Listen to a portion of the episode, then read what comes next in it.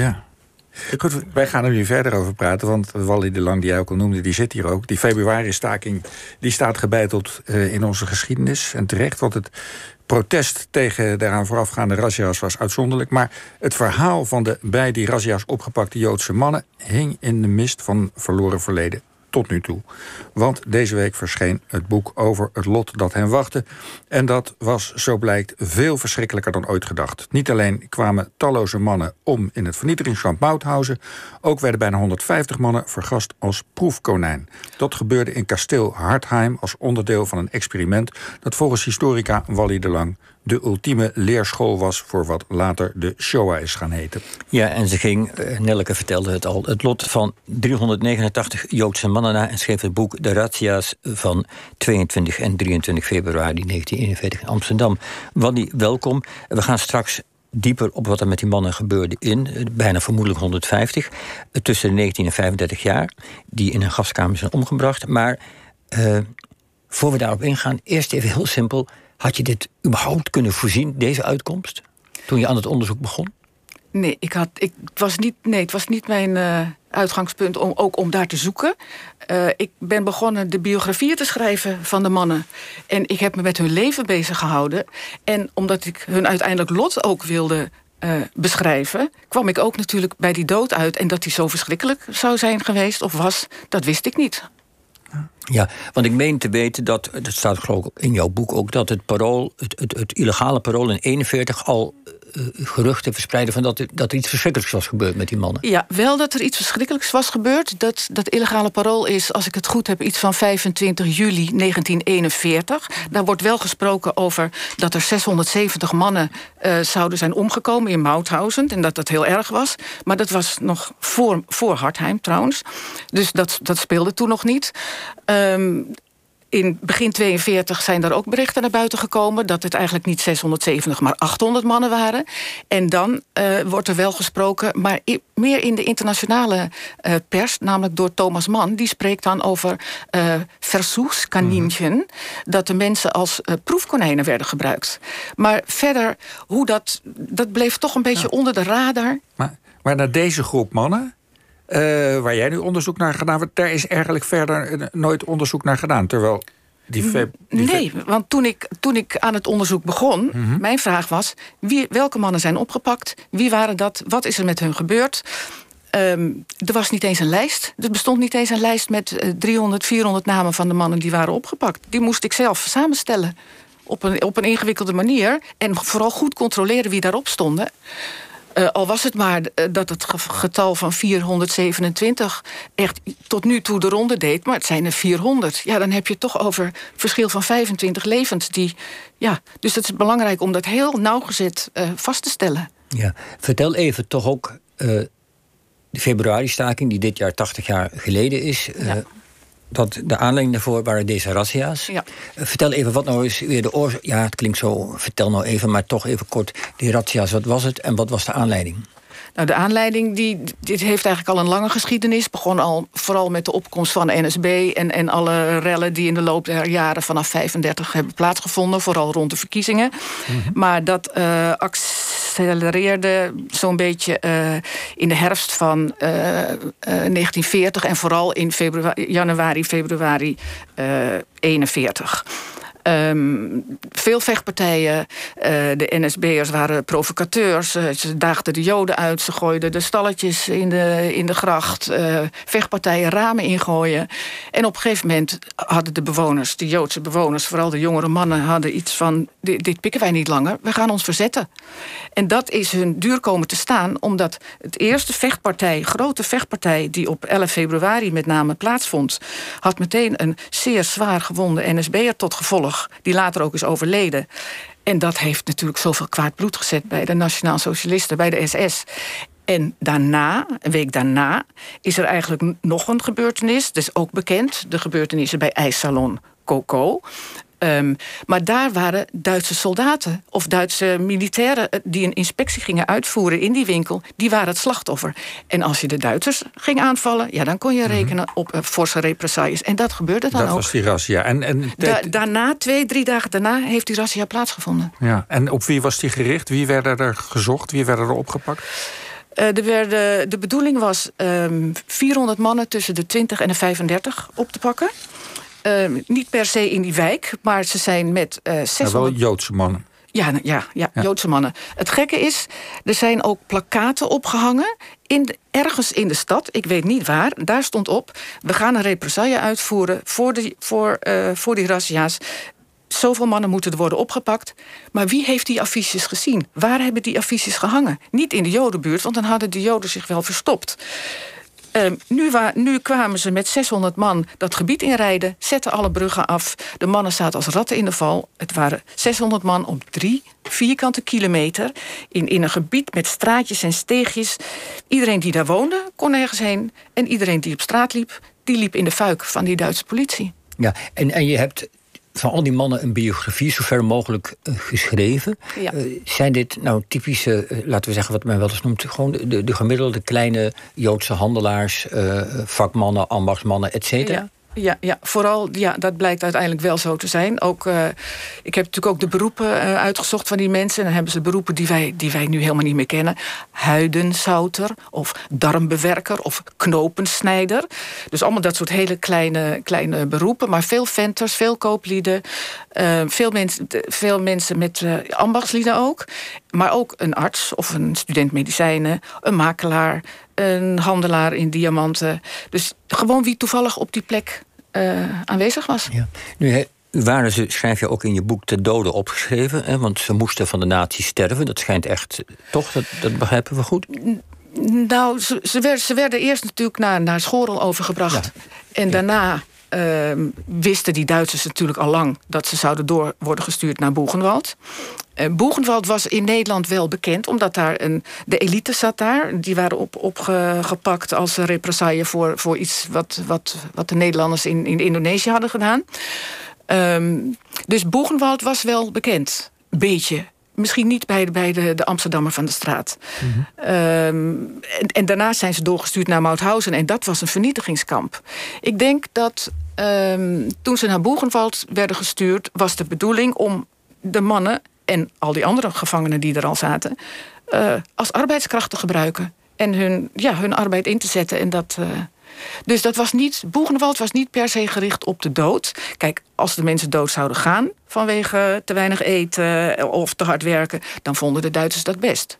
Maar het was niet een vernietigingskamp. Dat kwam pas daarna. Ja, want, want ze zijn, en waarom zijn ze dan naar Mauthausen getransporteerd? Want, en vertel ook maar toch hoe erg Mauthausen was. Ja, Mauthausen was erg. En waarom gingen ze daar nu naartoe? Uh, ze werden met een groep Ehm, er waren 388 mannen, Nederlandse mannen, naar Boegenwald gegaan.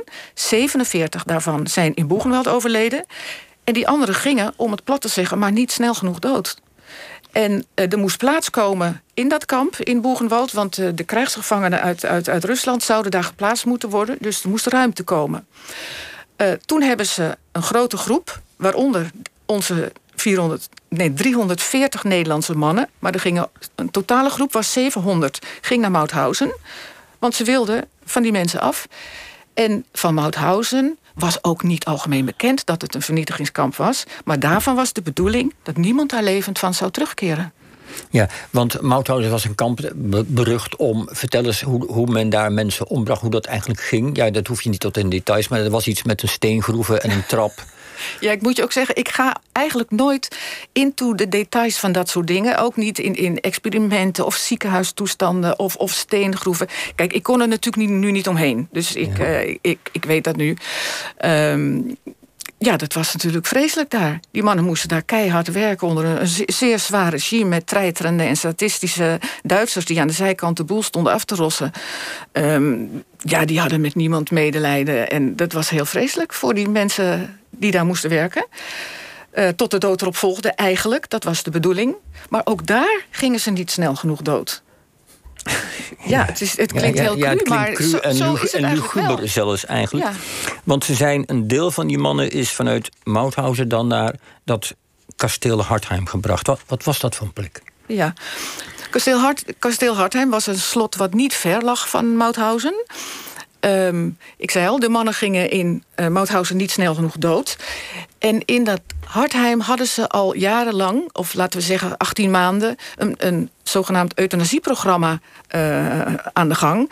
En dat was erop gericht om de gehandicapten, die niet pasten in het, uh, het ideale volksgemeenschap van, van Hitler, om die om te brengen. Dus dat hadden ze al geregeld en georganiseerd en geperfectioneerd.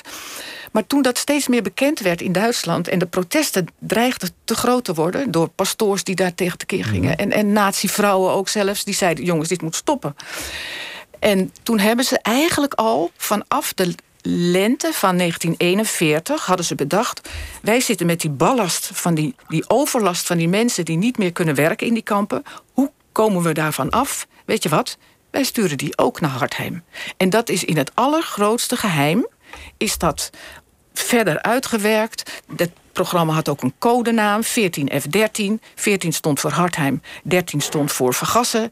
Uh, alles is, dat is allemaal helemaal in het geheim gegaan. De, de administratie is erop aangepast. De mensen die ze naar Hartheim stuurden... hebben ze andere uh, overlijdensdata gegeven. Mhm. Het waren elke keer ongeveer 30 per dag... Um, dus ze hebben dat heel systematisch ze zijn daar met dat gas gaan experimenteren. Eerst met gehandicapten nou en daarna met ja, Joden. Ja, ja. en dan uh, iemand wees mij gisteren op een boek waarin stond dat ze inderdaad met allerlei gif en, en, de, en de hoeveelheden van dit en hoeveelheden van dat, dat ze dat hebben geëxperimenteerd. Dat wist, zover ga ik nooit into de details, mhm. maar dat is dus wel gebeurd. Het, wat nu, er is ontzettend veel persaandacht hiervoor gekomen natuurlijk. Want ik breng natuurlijk toch een heel pijnlijk verhaal... over mensen waarvan we nu de naam en de achtergronden weten. Um, het is wel zo dat die Rassia-groep geldt voor ons als onze Nederlandse Joodse mannen. Maar in de kampen en in dit hele proces van Hartheim... Uh, vallen ze onder de politieke gevangenen die niet meer konden werken, die een ballast waren en die in veel grotere getalen naar dat Hartheim zijn gestuurd. Maar voor ons is het extra schokkend omdat, wij, omdat wij weten dat het, die, dat het die Joodse mannen waren. Ja, ze zijn als politieke gevangenen gestuurd, maar het waren dus Joden. En, en, en, er bestaat ook een verschrikkelijk woord voor, hè, het Duits woord ballastexistent. Ja, ballastexistent. Ja. ja. En ja. Uh, jij hebt echt moeten puzzelen om hier achter te komen. Hè? Want ik meen ook in jouw boek te lezen dat, ze dus, dat, dat in heel veel administratie staat... dat ze naar Dachau waren gebracht, ja. naar een soort sanatorium. Ja. En was dat ook wat ze werd voorgespiegeld? Nou, dat, ze naar, dat ze naar een sanatorium zouden gaan omdat ze zo ziek waren? Ja, die, de, de zieke mannen waren bij elkaar uh, in, een, uh, in een barak gezet... want ze konden niet meer werken. En op een gegeven moment werd tegen hun gezegd... Um, weet je wat, jullie zijn zo, zo ziek, kunnen niet meer werken... we sturen jullie naar een sanatorium in Dachau... of in Ips aan der Donau. Of ik, ik, er waren vijf van dat soort plaatsen. Daar kregen ze voorgespiegeld. Jongens, daar gaan jullie heen, daar kunnen jullie aansterken... daar komen jullie goed uit. Nou, niks was natuurlijk minder waar. Kijk, als ze hadden gezegd, jullie gaan naar uh, Hartheim... dan was er een opstand uitgebroken, bij wijze van spreken.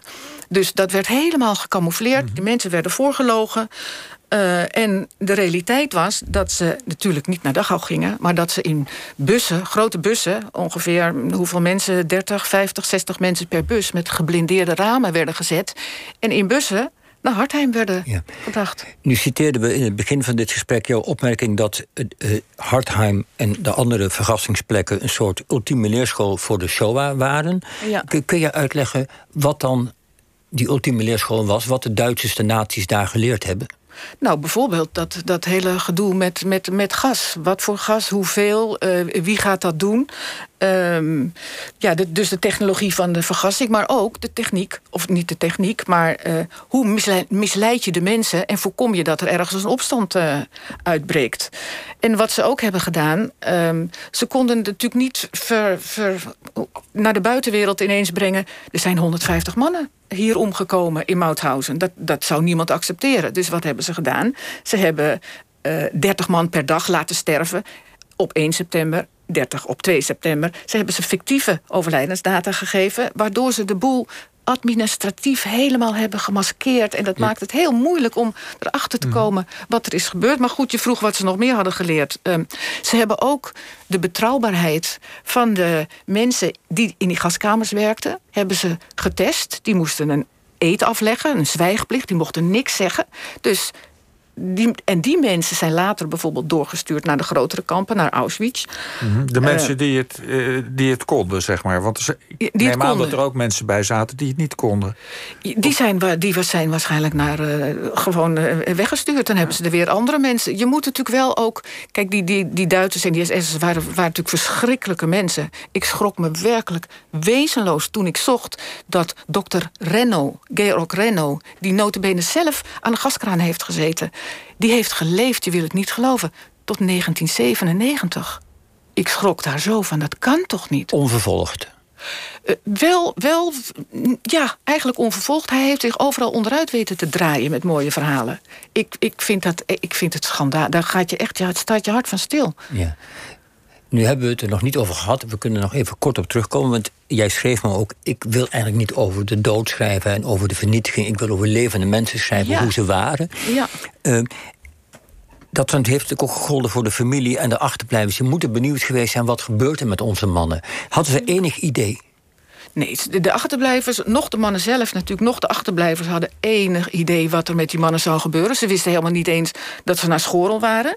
Ik, uh, er zijn uh, politieverslagen en dan zegt, daarin staat notabene van het wijk, wijkbureau Daniel Meijerplein. Hè, dat stond dus echt op de plek waar het allemaal is gebeurd. Die, daar staat uh, vrouwen en jammerende grijsaarden kwamen hier om te vragen wat er met hun mannen was gebeurd. Bedoel, niemand wist dat. En dat ze in Schorel zaten was ook de eerste tijd niet bekend. Schorel was een, een, een verzamelkamp of zo? Ja, Schorel was een kamp in de duinen waar, waar vanaf 38 of 39 Nederlandse soldaten hadden gezeten en na de, na de Duitse inval zaten daar um, geallieerde gevangenen. Mag, mag ik zeggen dat jij met jouw boek en jullie project bij het archief eigenlijk als doel hebt gehad die mannen hun leven terug te geven in zekere zin? Ja, hun leven terug te geven, hun naam en een gezicht te geven. Ik heb heel veel foto's inderdaad weten te verzamelen. En ook ja, in het boek ook over de veel, of veel, een aantal dingen geschreven over de achterblijvers. Hoe die daarop hebben kunnen gereageerd en hoe ze daarmee zijn omgegaan. Ja. Nou, het is een heel bijzonder boek geworden. Wally uh, de Lang bedankt. Je boek heet dus De Razzia's van 22 en 23 februari 1941 in Amsterdam... en is uitgekomen bij Atlas Contact. En op de site van het Stadsarchief is een speciale themasite te zien... met korte biografieën van de vermoorde Joodse mannen. Uh, te vinden via de link amsterdam.nl slash stadsarchief slash themasite slash razzia. En als alles weer open gaat, komt in hetzelfde archief ook een tentoonstelling. OVT